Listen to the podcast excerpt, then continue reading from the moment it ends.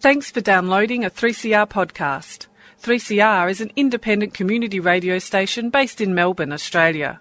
We need your financial support to keep going. Go to www.3cr.org.au for more information and to donate online. Now stay tuned for your 3CR podcast. You're listening to Radical Philosophy on 3CR 855 AM. And I am Mary Midgley. Like some food for thought? Tune in to Radical Philosophy with discussions on freedom, happiness, knowledge, evil, and rational argument. With words from Hawthorne, Tatman, Jenkins, Hutchinson, Hirsi Ali, and Plumwood. Let's get radical about philosophy.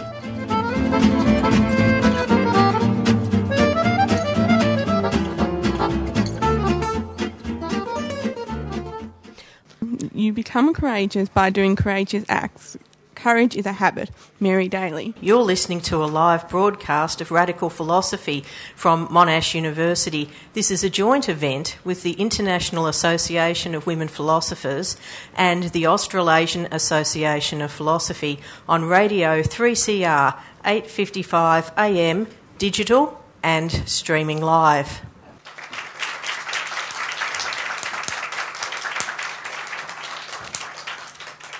Thank you, Beth. I am, I think the title is um, uh, Research Fellowship Fellow at uh, La Trobe University in Melbourne. I have, was the editor of the journal that we're celebrating t- today, and uh, I'll give a short introduction to why we're celebrating it. Mary McCloskey, a philosopher who taught at Melbourne University from 1955 until she retired in 1988, died in May this year. During the 50s and 60s, there were two women in philosophy at Melbourne University. As far as I can work out, there were only a few others in the whole of Australia, and no others in a senior position. There are not as many philosophers women in philosophy today as I think there should be, but at least we've made some progress in that direction. But I want to say in this introduction a few words about a different kind of progress, the way in which feminist philosophers have been changing the conversation in philosophy by reinterpreting the philosophical tradition and by introducing topics that had been largely ignored. Many years ago, when Genevieve Lloyd's book on the man of reason first came out, or was about to come out, I can't remember which, uh, she gave an address at the Australasian Association of Philosophy conference. The atmosphere in the hall, with an audience composed mostly of men philosophers, was not altogether friendly. She was telling them, them that philosophy was different from what they thought. She was telling them that the ideal of reason, so central to philosophy, is not gender neutral. She was pointing out that in our philosophical tradition, from Plato to Descartes, from Kant and Hegel and beyond, being reasonable means transcending the feminine. Some of those who listened to her talk were downright hostile. Many found her remarks difficult to comprehend, and I heard all about it after the talk because many of them hoped that I would agree with them. but credit where credit is due. This soon changed. The philosophical community in Australia soon showed that it was willing to engage with what feminist philosophers had to say, even if many didn't agree with many with um, all of their opinions. A mark of this willingness is a special issue on women and philosophy of the Australasian Journal of Philosophy, the 30th anniversary of which we are celebrating today. I was the editor, but the very existence of this issue owes a lot to Brian Ellis, then editor of the journal, Robert Young, Robert Pargetter, and others associated with the journal and with the Australasian Association of Philosophy. On our panel are four of the philosophers who contribute articles or reviews to this special issue. The way in which feminist philosophers were changing the conversation in philosophy is evident in this now historical volume. First of all, feminist philosophers discussed issues that had not been discussed before. Indeed, issues that had not before been regarded as really subjects of philosophy at all. For example, one of the articles in the volume was by Jan Crosthwaite and Christine Swanton on sexual harassment.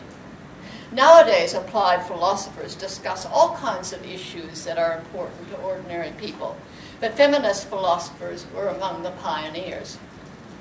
Another way in which feminist philosophers have intervened in philosophical discourse is to reinterpret the philosophical tradition, revealing biases or absences that had not before been noticed or brought out in the open. Genevieve Lloyd did this in her book, reviewed in the special issue by one of our panelists, Denise Russell. We will hear more about this important book in what follows. Karen Green and other panelists took on John Rawls, the most important political philosopher of our time, and asked whether his theory of justice is compatible with women's concerns. Feminist philosophers also examine key concepts in ethics and political theory, e- equality and autonomy, for example, questioning whether the usual understanding of these terms is really general, gender neutral. Feminism is about equality for women, but what exactly does equality mean? This is a subject tackled by Lorraine Code, another of our panelists, in her article in this issue. Feminism is a political movement, so it's not surprising that feminist philosophers have often written on topics in political philosophy. But another way in which feminist philosophers have intervened in philosophical discourses is to uncover basic assumptions about the nature of the self, to question ideas about what it is to be a woman or a man, that is, to be a person with a male or female body. Moira Gatens is a philosopher who is well known for her work on the embodied self, and in this special issue, she wrote an article about how two philosophers, Jean Jacques Rousseau and Mary Wollstonecraft, saw the relationship between men and women to culture and nature. Feminist philosophers have reinterpreted the philosophical tradition. They have opened up debates about issues that the tradition has ignored. They have produced new theories and new topics for discussion. They have rescued women philosophers of the past from obscurity. Philosophy is much the better for their intervention. So let us hear from some of the women philosophers who made and are still making this contribution. First of all, Karen Green. She is research fellow in the School of Historical and Philosophical Studies at the University of Melbourne. Karen has written on many philosophical subjects and philosophers.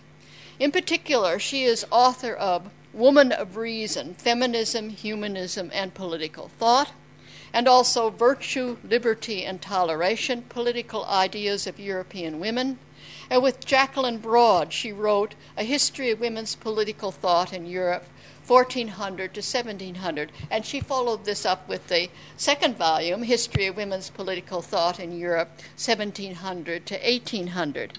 As these titles indicate, she has been concerned in much of her career with bringing out of obscurity the ideas and philosophies of women of the past, women like Christine de Pizan and Margaret Cavendish, who made an important contribution to the ideas of their time but have been largely forgotten. She is presently working on the views of one of, the, one of these important women thinkers, Catherine Macaulay, who was a Republican historian who influenced the founders of the, uh, the American Revolution. Karen.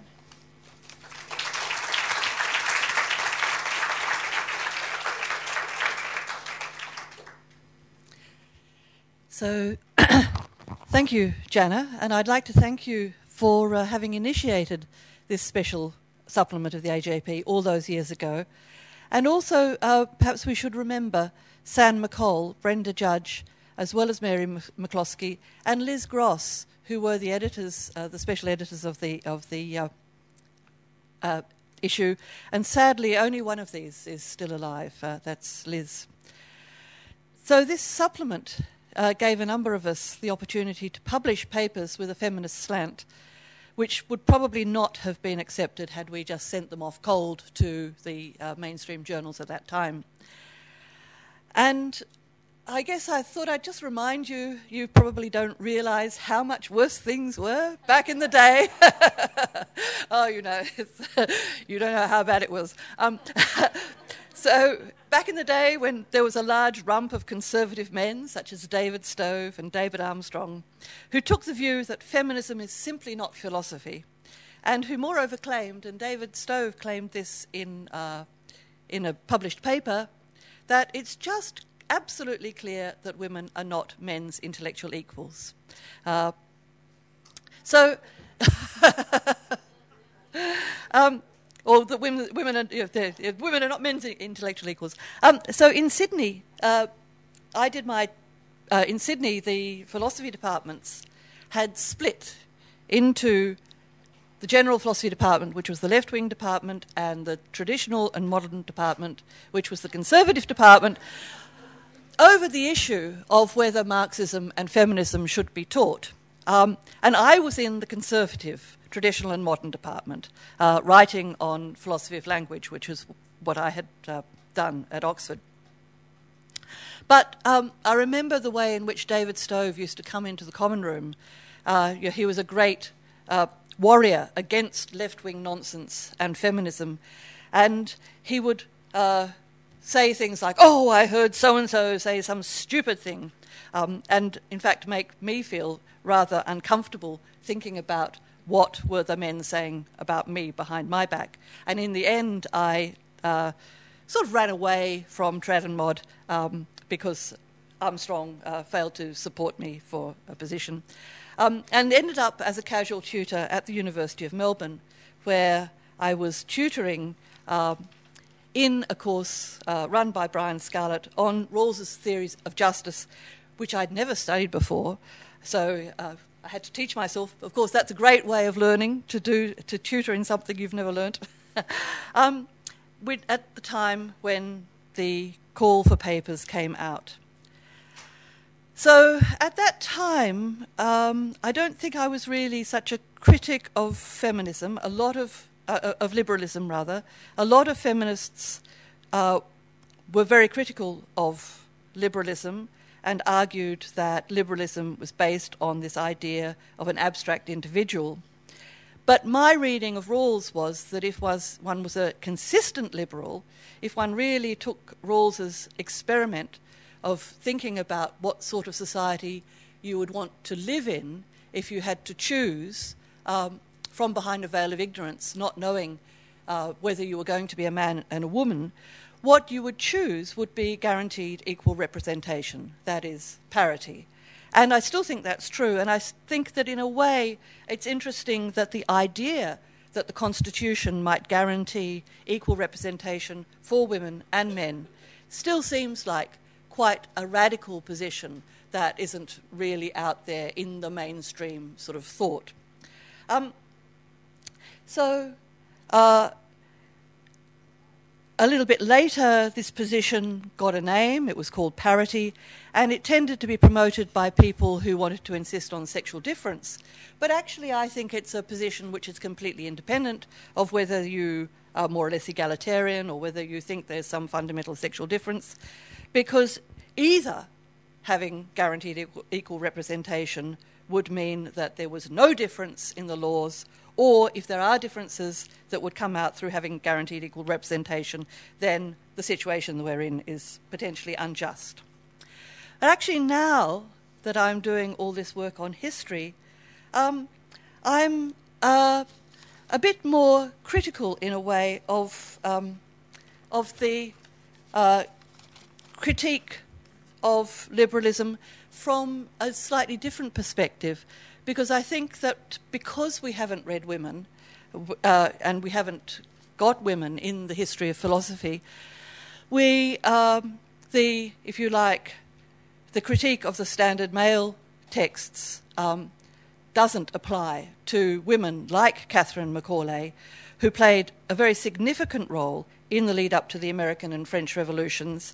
Uh, she was a historian, but she was also a political thinker, and she was read by uh, the fathers of the American Revolution and by uh, the people who were involved in the French Revolution. And what she said about democracy was that governments that are formed on principles which promise the equal distribution of power and liberty attach to their service every generous inclination which subsists in the human character. the generous plan of universal happiness is adopted, and the common good becomes the common care. So, this is a much more, if you like, inclusive and moralistic notion of, of conception of why we need democratic liberal uh, societies than, if you like, the, um, the representation that is sometimes uh, offered of uh, liberalism. Uh, so, since I think that uh, the history of ideas that we've been taught has been very partial, I'm very pleased that we're now hosting in Melbourne the 16th meeting of the International Association of Women Philosophers, which was founded in Germany 40 years ago, and where uh, a lot of the program, or at least a good deal of the program, is going to be discussed, devoted to discussing the works of uh, historical women philosophers.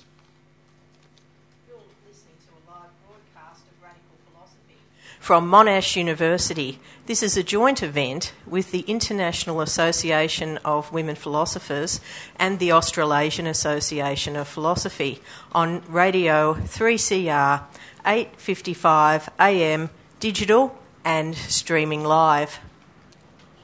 We're very pleased to have on our panel Lorraine Code, a visitor from York University in Toronto, Canada.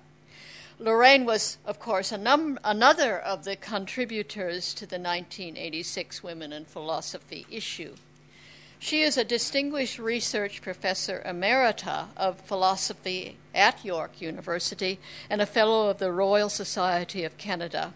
In 2005, she was awarded an honorary Doctor of Letters by the University of Guelph in Ontario, and in 2009 she was named Distinguished Woman Philosopher of the Year by the U.S. Society for Women in Philosophy. She's particularly well known for her work on epistemology. Her book, What Can She Know? Feminist Theory and the Construction of Knowledge, argues that it matters whether a knower is a woman or a man and that including women as knowers requires a reassessment of what knowledge is. She is author of other books and articles, including Ecological Thinking, The Politics of Epistemic Location, and she is currently developing an epistemology of climate change with a grant from the Social Science and Humanities Council of Canada. Uh, Lorraine.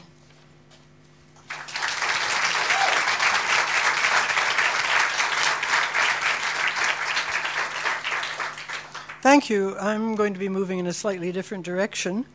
Uh, this piece is called Who Do We Think We Are? And it's meant to be said perhaps in astonishment, perhaps as a genuine question, perhaps in outrage. The question, Who do we think we are? can be posed in multiple diverse situations and tonalities. As I understand it, its origins are in Genevieve Lloyd's The Man of Reason, in the philosophical spaces she opened for thinking about, addressing, and engaging with subjectivities. Uh, sorry, and engaging with subjectivities. Its ideas and implications have silently influenced most of my philosophical work, and by its I mean the man of reason.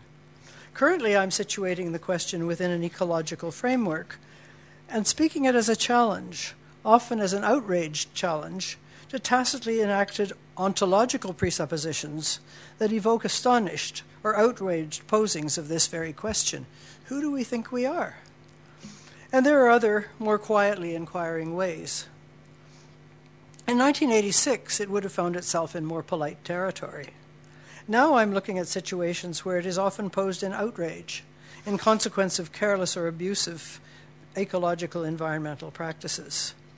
Nor now is the we question so specifically a feminine, feminist we as it then was. But as I consider it, its origins and effects are in, in the questions Genevieve Lloyd, Lloyd made possible in philosophical thinking. As I'm posing it, this question is admittedly overblown. It could mean many things. I intend it as an intervention into hermeneutic interpretive deliberations about who we are as we struggle with questions central to our being and situatedness in the world, in attempting to understand how to engage, ethically and politically, in quests to know our knowing and to know whereof we speak. For me, these are questions about epistemic responsibility. The issues that give them particular pertinence now come principally from work on ecological climate change negotiations in their epistemological, ethical, political articulations, and in their particular urgency for women and other others. Climate change deniers tend to work from, from assumptions, often tacit, even subterranean, about who they, they or we are, and about how ways of living such single or collective identities can claim respectability for their effects human, political, geographic, material. Such questions are often invisible in surface debates about preserving the world and behaving well with and toward one another. But the world is many worlds. Its putative saviors are multiple and diversely informed, situated, motivated. Hence, no taken for granted epistemological positioning can address these questions that require informed, deliberated responses about the specificities of places, persons, and practices. Questions often grounded in particularities, but with universal pertinence. A persistent and often silent presupposition has informed white Western Anglo American mainstream scientific and secular inquiry, for which the knower is an infinitely replicable in individual whose specificity and circumstances are irrelevant to his knowing. This autonomy of knowledge credo infuses claims to know personal and public collective events and policies that shape received wisdom, even in information addicted societies. Yet feminists and other others have consistently demonstrated the situatedness of knowledges, together with their implications for diverse lives, relationships, societies, and places. And still now, in white Anglo American philosophical and secular circles, a conviction persists that taking subjectivity into taking subjectivity or and situatedness into account irrevocably, irrevocably compromise objective, reliable knowing, threatening a descent into a pernicious relativism. This challenge, too, was posed in the early days to the carefully nuanced arguments of Lloyd's The Man of Reason.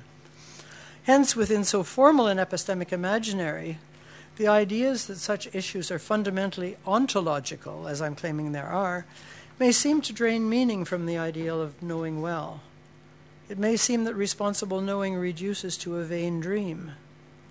Yet, as divisions between or among ethics, epistemology, politics, and ontology begin to blur, and social epistemology claims increasing legitimacy in Anglo American and so called continental philosophy, questions about the implications of self, subjectivity, and situation for knowing and acting well with their gendered and racial subtexts claim a new philosophical pertinence.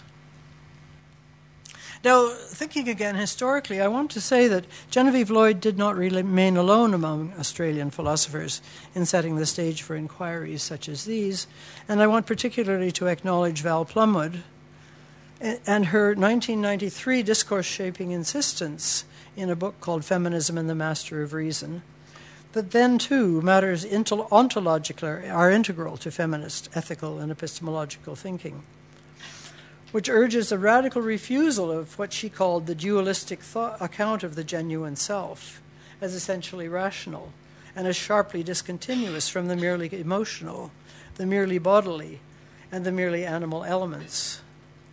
In those early days of ecological feminist philosophy, again following Lloyd, perhaps at a distance, questions about subjectivity were just beginning to affirm their nuanced centrality.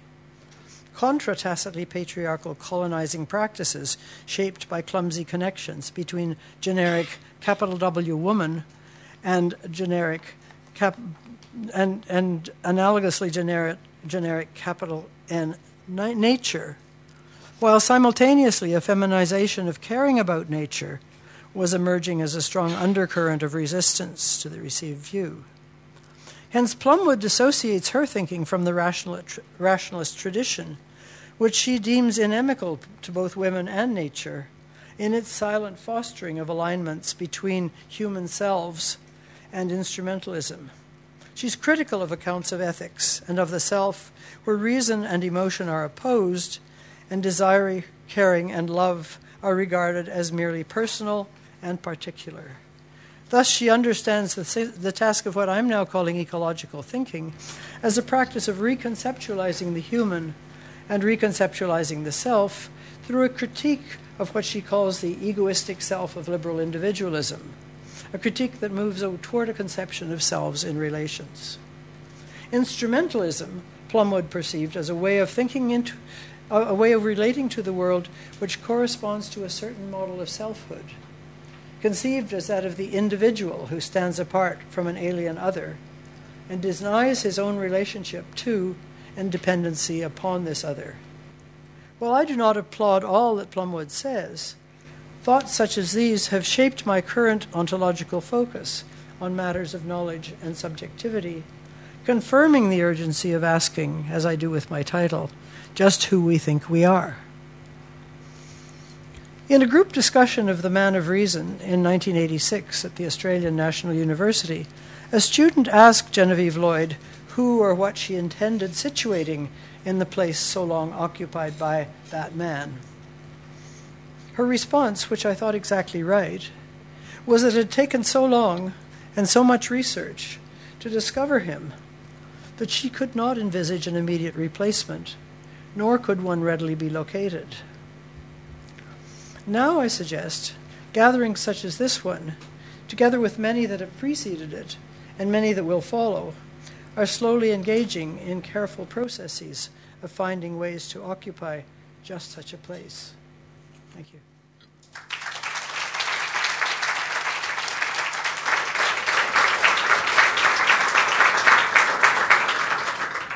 And if you've just tuned in, you're listening to a live broadcast of Radical Philosophy from Monash University. This is a joint event with the International Association of Women Philosophers and the Australasian Association of Philosophy on Radio 3CR 8:55 AM digital and streaming live.